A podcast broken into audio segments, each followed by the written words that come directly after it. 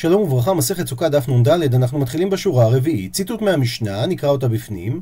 ערב שבת שבתוך החג היו שם 48 תקיעות. שלוש לפתיחת שערים, שלוש לשער העליון ושלוש לשער התחתון ושלוש למילוי המים ושלוש על גבי מזבח. ושואלת הגמרא, ואילו למעלה עשירית לא כתני? דהיינו, המשנה לא מפרטת שהיו תקיעות גם על המעלה העשירית, כמו ששנינו. במשנה בדף נ"א, שהגיעו למעלה עשירית, תקעו והריעו ותקעו. אז אם כך, שואלת הגמרא, מתניתין מאני המשנה שלנו כשיטת מי? הגמרא זה שיטת רבי אליעזר בן יעקבי, דתניא, שכך שנינו בתוספתא. תנא קמא אומר שלוש למעלה עשירית, לעומת זאת רבי אליעזר בן יעקב אומר ששלוש על גבי המזבח. ורש"י בדף הקודם הסביר שהשלוש שלגבי מזבח הכוונה שבשעה שזוקפים את הערבה בצידי המזבח תקעו והריעו ותקעו. הוא מסביר רש"י, גמירי, היה להם מסורת שחשבון התקיעות שהיו מוסיפים עבור ניסוך המים בחג של הסוכות היו כמות של 12 תקיעות. ולכן אומרת התוספתא שמי שאומר שהתקיעות היו למעלה עשירית הוא אינו אומר שהתקיעות היו על גבי המזבח ולחילופין והאומר שהתקיעות היו על גבי המזבח אינו אומר שהתקיעות היו למעלה עשירית זאת אומרת, לשתי השיטות סך כל התקיעות היו 48 תקיעות. השאלה רק הייתה, האם שלוש התקיעות היו על גבי המזבח, כמו שהסביר רש"י, כאשר זוקפים את הערבה צמוד למזבח, או שהם היו כאשר היו מביאים את המים על המעלה העשירית. ושואלת הגמרא, מהי תמה דרבי אליעזר בן יעקב? מדוע לשיטתו לא תקעו במעלה העשירית, אלא תקעו על גבי המזבח? עונה על כך הגמרא, כיוון דתקע לפתיחת שערים, אז אם כך, למעלה העשירית למה לי דתקע? שהרי מעלה עשירית, היי, לאו שערו. היא לא שער, אלא זה אמצע המדרגות, הילקח, ולכן לפי שיטתו, על גבי המזבח עדיף. דהיינו, הרי תקעו שלוש תקיעות כשפתחו את השער העליון, תקעו שלוש תקיעות כשפתחו את השער התחתון, אז אין עניין לתקוע במעלה העשירית, ולכן שלוש התקיעות הן דווקא על גבי המזבח. שואלת הגמרא, ורבנן, דהיינו תנא קמא, למה הוא אומר שעדיף לתקוע על המעלה העשירית ולא על גבי המזבח כשזוקפים את הערבות? עונה הגמרא, סברי, כי הוא סובר, כיוון דתקע למילוי המים, הרי כל עניין התקיעות זה בגלל ניסוך המים, אז אם כך, על גבי המזבח למה לי? מה זה תורם שאנחנו נתקע כאשר שמים את הערבה לגבי המזבח? לכן, הילקח למעלה העשירית עדיף. לכן עדיף שגם שלוש התקיעות שעליהן אנחנו מדברים יהיו על מעלה עשירית ולא על מקום שלכאורה לא קשור שזה על גבי המזבח כשזוקפים את הערבות בצד המזבח. הוא מספר את הגמרא כי עתה כשבא רבי אחא בר חנינא מדרומה, מהדרום של ארץ ישראל, הייתי מתניתא בידי, הוא הביא משנה בידו. ולגבי הביטוי שהוא הגיע מדרומה, צריך להביא את דבריו של המעריץ חיות, רבי צבי הירש חיות. שכאשר פורסם חוק באוסטריה שעל הרבנים לעמוד למבחן בפילוסופיה, הוא נבחן באוניברסיטה בלבו וקיבל תעודת מגיסטר. מעניין את שיטתו על ערך החקלאות, שאומר שרצון התורה שעם ישראל היה ויהיה עם חקלאי. ותקופת הגלות גרמה לנו לרכוש עיסוקים שאינם מתאימים לא לטבענו ולא למודל אותו מציבים התורה וחכמי ישראל בפנינו. וכך הוא אומר הרבה פעמים בש"ס מצינו עניין דרומה, וצריכים לפרש. הנה ידוע, דהן במשך בית שני והן לאחר החורבן, הייתה התורה מצויה בארץ הצבי בירושלים, בלשכת הגזית, שמשם הוראה יוצאת לכל העולם. אחר כך ביבנה, ששם היה מושב הנשיאים, שושלת הלל ורבן גמליאל הזקן, ורק אחר כך, בזמן שירד רב לבבל, רבו שם הישיבות וערכו להם הימים לפינת התורה עד תום זמן הגאונים. והנה הגמרא בפסחים אומרת שיהודה בן דורתאי פירש מן החכמים וישב לו בדרום. כי הוא חלק וסבר שקורבן חגיגה דוחה את השבת. והש"ס מקשה, ואנן תמא דפורשים ניקום וניגבור? ורש"י אומר שם שהכוונה שאלה שפורשים מן החכמים כמו רבי יהודה זה, שקבע שם ישיבה גדולה ללמוד את התלמידים, הם היו שנואים מאוד אצל החכמים. וגם הגמרא בירושלמי אומרת שיש מסורת שאין מוסרים אגדה לא לבבליים ולא לדרומים. למה? מפני שהם גסי רוח ומעוטי תורה. ולמרות זאת, הנה מספרת הגמרא כאן, שאף על פי ששנואים היו הדרומיים בעיני חכמי בבל וחכמי ארץ ישראל, בכל זאת, את הטוב הם קיבלו מהם, ולכן הם הביאו סייעתא מן הברייתא שהובא מהדרום. וכך אומרת הברייתא על הפסוק הבא, נקרא אותו בפנים, ובני אהרון הכהנים יתקעו בחצוצרות, והיו לכם לחוקת עולם לדורותיכם.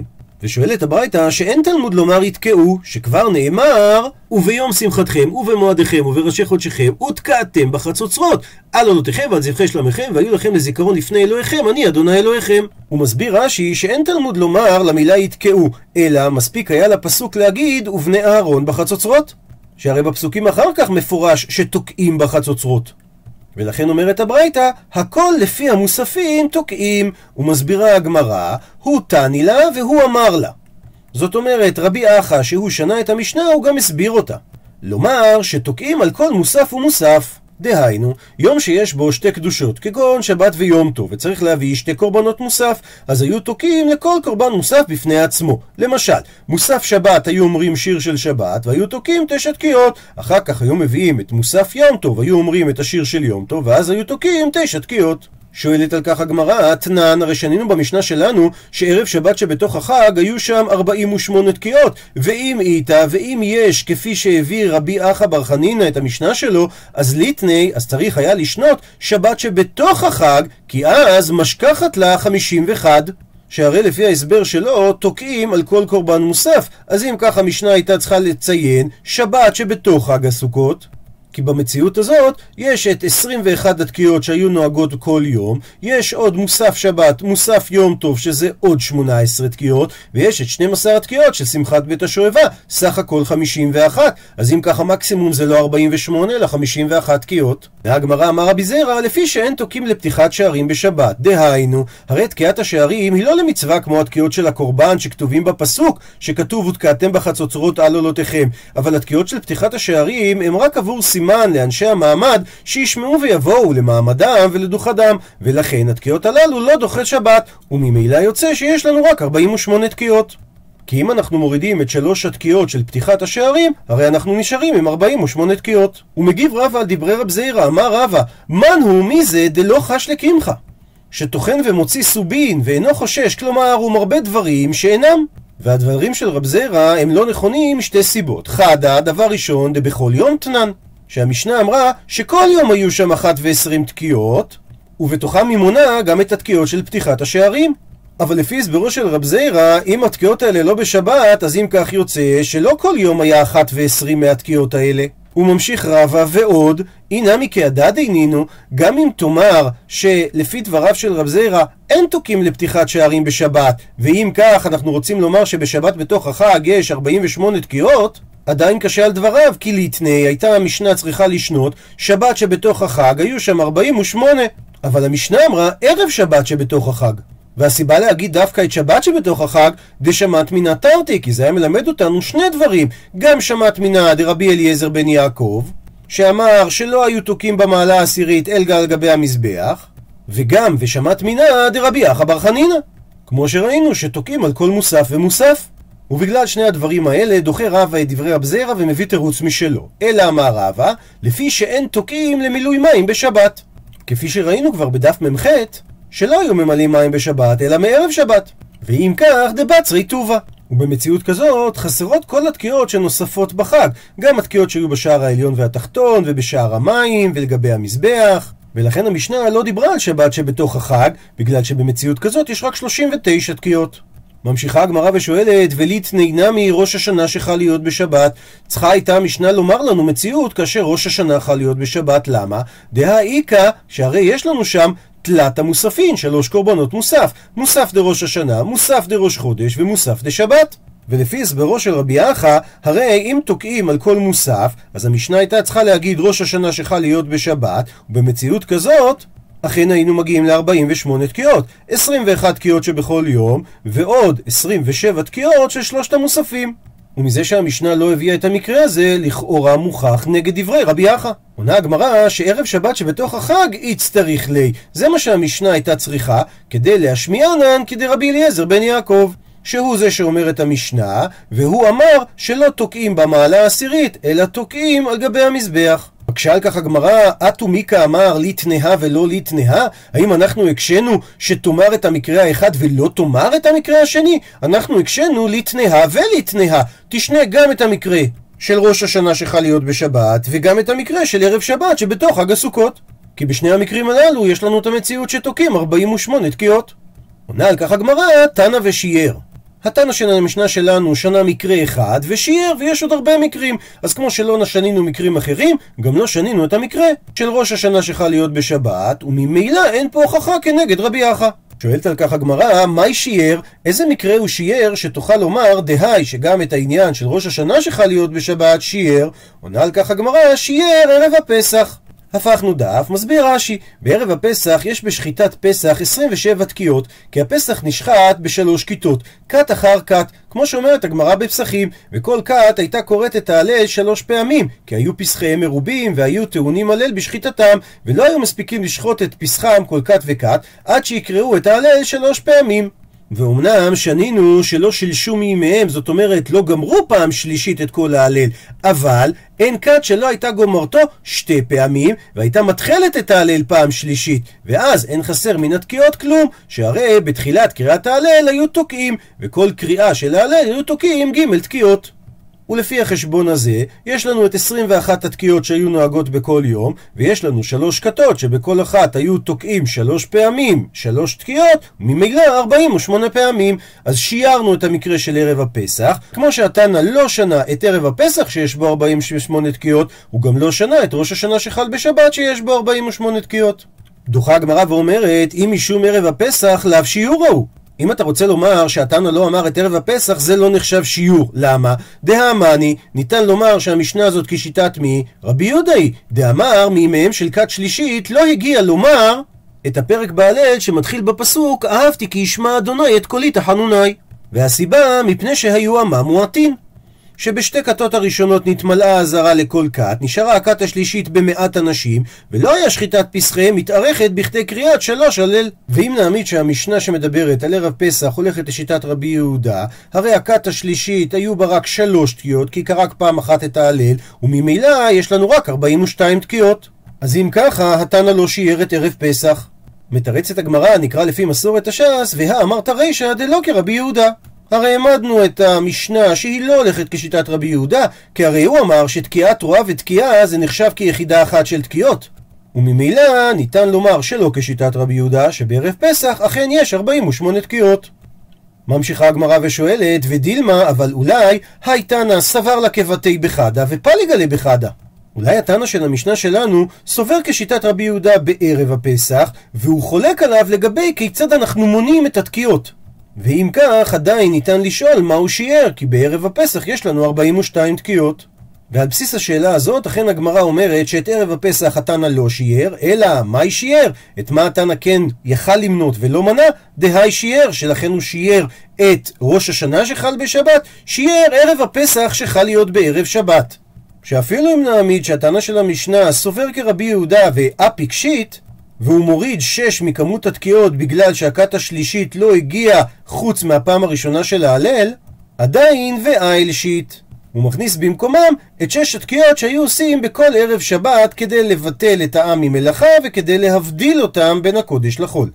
דהיינו, 21 התקיעות הרגילות, עוד שלוש להבדיל את העם מן המלאכה, עוד שלוש להבדיל בין קודש לחול, וכמו שאמרנו, לפי רבי יהודה, תשע של כת ראשונה, תשע של כת שנייה, וכת שלישית הספיקה רק שלוש תקיעות את ההלל הראשון, עדיין אנחנו מגיעים ל-48 תקיעות.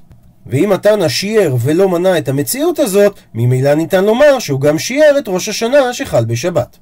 ציטוט מהמשנה, ואין מוסיפים על 48, דהיינו 48 תקיעות זה המקסימום. שואלת הגמרא, ולא? מה, 48 זה המקסימום? והאיכא, והרי יש לנו את המקרה של ערב הפסח שחל להיות בשבת. דאי לרבי יהודה, אז הכמות של התקיעות זה 51, ואי לשיטת לרבנן, כמות התקיעות זה 57.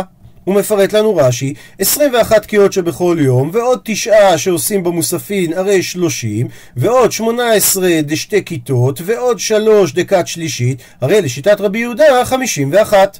ולשיטת חכמים שהכת השלישית הספיקה לעשות את כל שלוש ההלל, הרי לשיטתם יש 57 תקיעות. אז אם כך, איך אמרה המשנה שהמקסימום זה 48 תקיעות? הלרבי יהודה זה 51 במקסימום, ולרבנן זה 57 במקסימום. עונה הגמרא, כי קטני, מה שכתבה המשנה, זה רק מידי, זה רק דברים דאיתה בכל שנה. אבל ערב הפסח שחל להיות בשבת, דלייתה בכל שנה ושנה, לא מצוי שהוא יקרה כל שנה ושנה. לכן לא קטני, לכן המשנה לא התייחסה למקרה כזה. שואלת על כך הגמרא, אטו, האם מה שאמרה המשנה ערב שבת שבתוך החג, שיש 48 תקיעות, האם זה מי איתי, האם הוא קורה בכל שנה? הרי זימנין לפעמים דלא משכחת לי, שאנחנו לא מוצאים שיש 48 תקיעות בערב שבת שבתוך החג, והיחידמי, ומתי זה קורה? כגון שחל יום טוב ראשון בערב שבת. שהרי שמחת בית השואבה לא דוחה את יום טוב עצמו, היא מתחילה רק במוצאי יום טוב. אבל בגלל שמוצאי יום טוב זה שבת, אז הרי בערב שבת הזה אנחנו תוקעים רק 36 תקיעות. והערב שבת הבא שקורה בחג הסוכות זה כבר שמיני עצרת, שבו בכלל אין ניסוך המים. ואם בכל זאת המשנה התייחסה למקרה של ערב שבת שבתוך החג, שכן יש בו 48 תקיעות, אז לכאורה היא הייתה צריכה להתייחס גם לערב הפסח שחל להיות בשבת. עונה על כך הגמרא, קימא כלעינן, כאשר מזדמן לנו מציאות שיום טוב ראשון של סוכות חל בערב שבת, אז מידחי דחינן לי. אנחנו דוחים אותו על ידי זה שאנחנו מעברים את חודש אלול, כך שגם יום ראש השנה שהוא חל באותו יום של יום טוב ראשון של חג הסוכות, יחול בשבת ולא בערב שבת. ומסבירה הגמרא, מה היא טעמה? למה אנחנו עושים את הדחייה הזאת? כיוון דאיקלה, יום טוב הראשון של חג להיות בערב שבת, אז לפי החשבון, יום הכיפור אימתה ואימתי הוא יוצא? בחד בשבת, ביום ראשון בשבוע. הילקח דחינן לי. לכן אנחנו דוחים כדי שיום הכיפורים לא יחול ביום ראשון. כמו שהגמרא בראש השנה מסבירה, או בגלל ירקאיה או משום מתיה. או בגלל שבסעודה מוצאי יום הכיפורים הירקות שקטפו ביום שישי כבר יהיו יבשים, או בגלל שאם אדם נפטר בשבת, אז יומיים הוא יהיה מוטל בלי קבירה, ואנחנו לא רוצים שהוא יסריח. שואלת הגמרא, ומי דחינן לי? האם דוחים שיום הכיפורים לא יחול ביום ראשון? ואתנן, והרי שנינו בפרק אלו קשרים במסכת שבת, שרבי ישמעאל אומר שחלבי שבת קרבים ביום הכיפורים. דהיינו, החלבים של קורבן, תמיד של בין הארבעים, קרבים ביום הכיפורים שחל במוצאי שבת. זאת אומרת שיש מציאות שיום הכיפורים חל במוצאי שבת. וממשיכה הגמרא ומקשה, ואמר רבי זיירא, כי אבינן בי רב בבבל, כשהייתי בביתו של רב בבבל, הווה אמרי הדתניא. הייתי שונה את הברייתא הבאה, יום הכיפורים שחל להיות ערב שבת לא היו תוקעים, ובמוצאי שבת לא היו מבדילים, ואומר רב זיירא שאני שניתי את הברייתא הזאת שדברי הכל היא.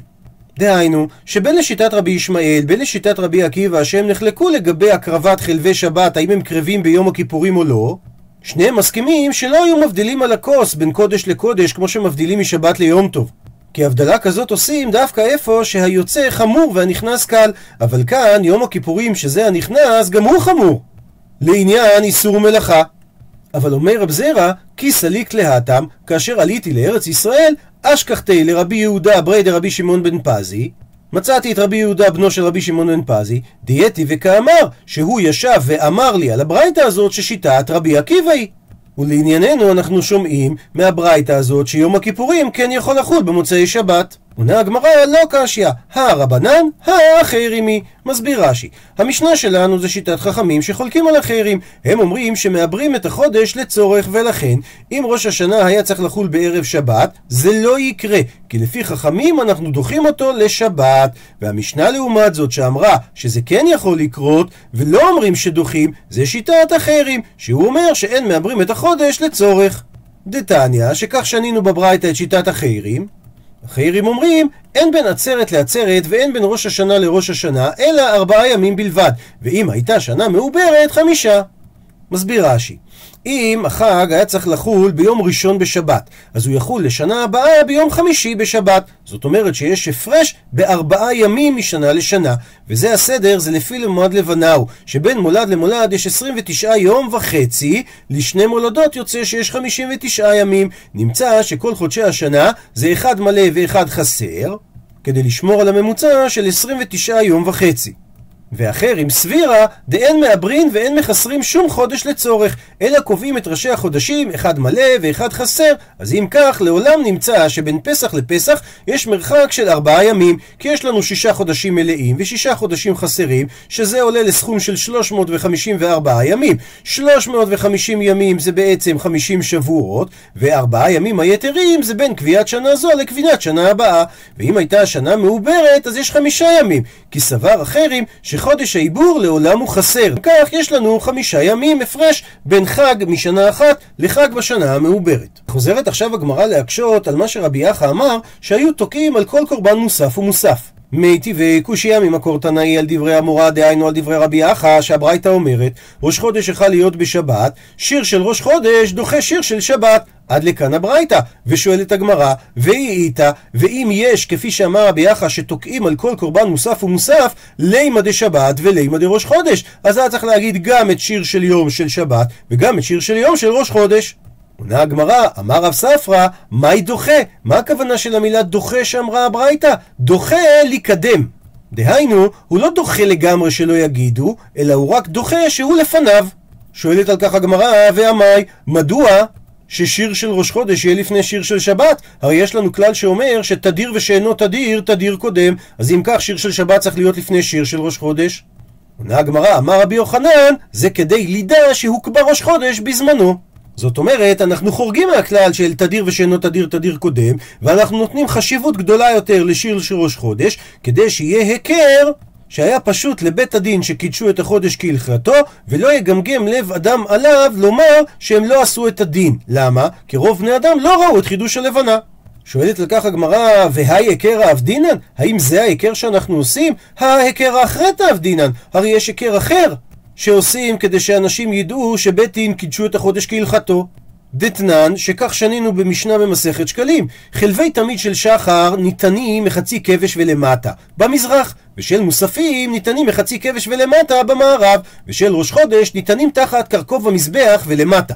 מסביר רש"י, כל איבריו של העולה, להם קוראים חלבי, היו ניתנים מחצי הכבש ולמטה בצד מזרח. זאת אומרת, יש שישה כהנים שזוכים בהולכת האיברים, כמו שהגמרא ביומא אומרת, והיו מסדרים אותו, את כל האיברים, בתחתיתו של הכבש מחציו ולמטה, ובצד מזרחו של הכבש, עד שיבוא אותו כהן שזכה להעלות אותם למזבח ולהקטיר אותם, אז הוא לוקח אותם מהכבש למזבח. וזה היה הסימן שהם של תמיד, שפעמים היו מתעכבים אברי התמיד עד קורבן המוסף, ואז היה צריך היכר. היכר, כדי שלא יקטירו את החלבים של המוספים לפני החלבים של עולת התמיד, שהרי אין שום קורבן קודם על המערכה לפני תמיד של שחר, לכן היה צריך לעשות היכר. ואת החלבים של המוספים היו נותנים כנגדו במערבו של כבש, כי הכבש הוא רחב, יש שם 16 אמה מצד מזרח למערב, והאורך שלו היה 32 אמה מהצפון לדרום. ובמקרה שיש לנו גם איברים של ראשי חודשים, דהיינו של מוספים של ראשי חודשים, אותם היו נותנים בכבש סמוך לקרקוב המזבח, למטה המנו מעט. דהיינו, בחצי העליון של הכבש, שכל הכבש, כמו שאמרנו, אורכו 32, והגובה שהוא צריך לטפס זה רק תשע אמות, כאשר שש אמות זה מהארץ עד הסובב, ומהסובב יש עוד שלוש אמות עד למעלה. נמצאו ששני שלישי אורך הכבש הם נמצאים מהארץ עד גובה הסובב. קרקוב זה שם כללי לדבר שמקיף חפץ כלשהו, ויש שני סוגי קרקובים בקשר למזבח, או הקרקוב בדופן המזבח, או הקרקוב בגג המזבח. בדופן המזבח יש שתי אפשרויות. או שמדובר על אמה שהייתה מאותרת בציורים, או שהיה מדובר בסובב. והקרקוב בגב המזבח זה השטח שנמצא על גג המזבח, ששם היו הכהנים הולכים כשהם הקיפו את אש המערכה. רש"י הסביר שאת החלבים של מוספי ראש חודש היו מניחים עד הגובה בכבש שהיה מקביל לגובה של הסובב. הפכנו דף, ואמר רבי יוחנן, למה עשו את הדבר הזה? לידע שהוקבע ראש חודש בזמנו. זאת אומרת, היו מסדרים את האיברים של הראש חודש למעלה משאר האיברים, כדי להראות שהם חשובים, ולהודיע שהוקבע החודש בזמנו. אז אם עשו את הסימן הזה, מיותר היה לעשות גם את הסימן של להקדים שיר של ראש חודש לשיר של שבת. עונה על כך הגמרא, תרי היכר האבדינן, עושים שני סימנים להיכר, למה? דחזי היי חזי, וחזי בהי חזי.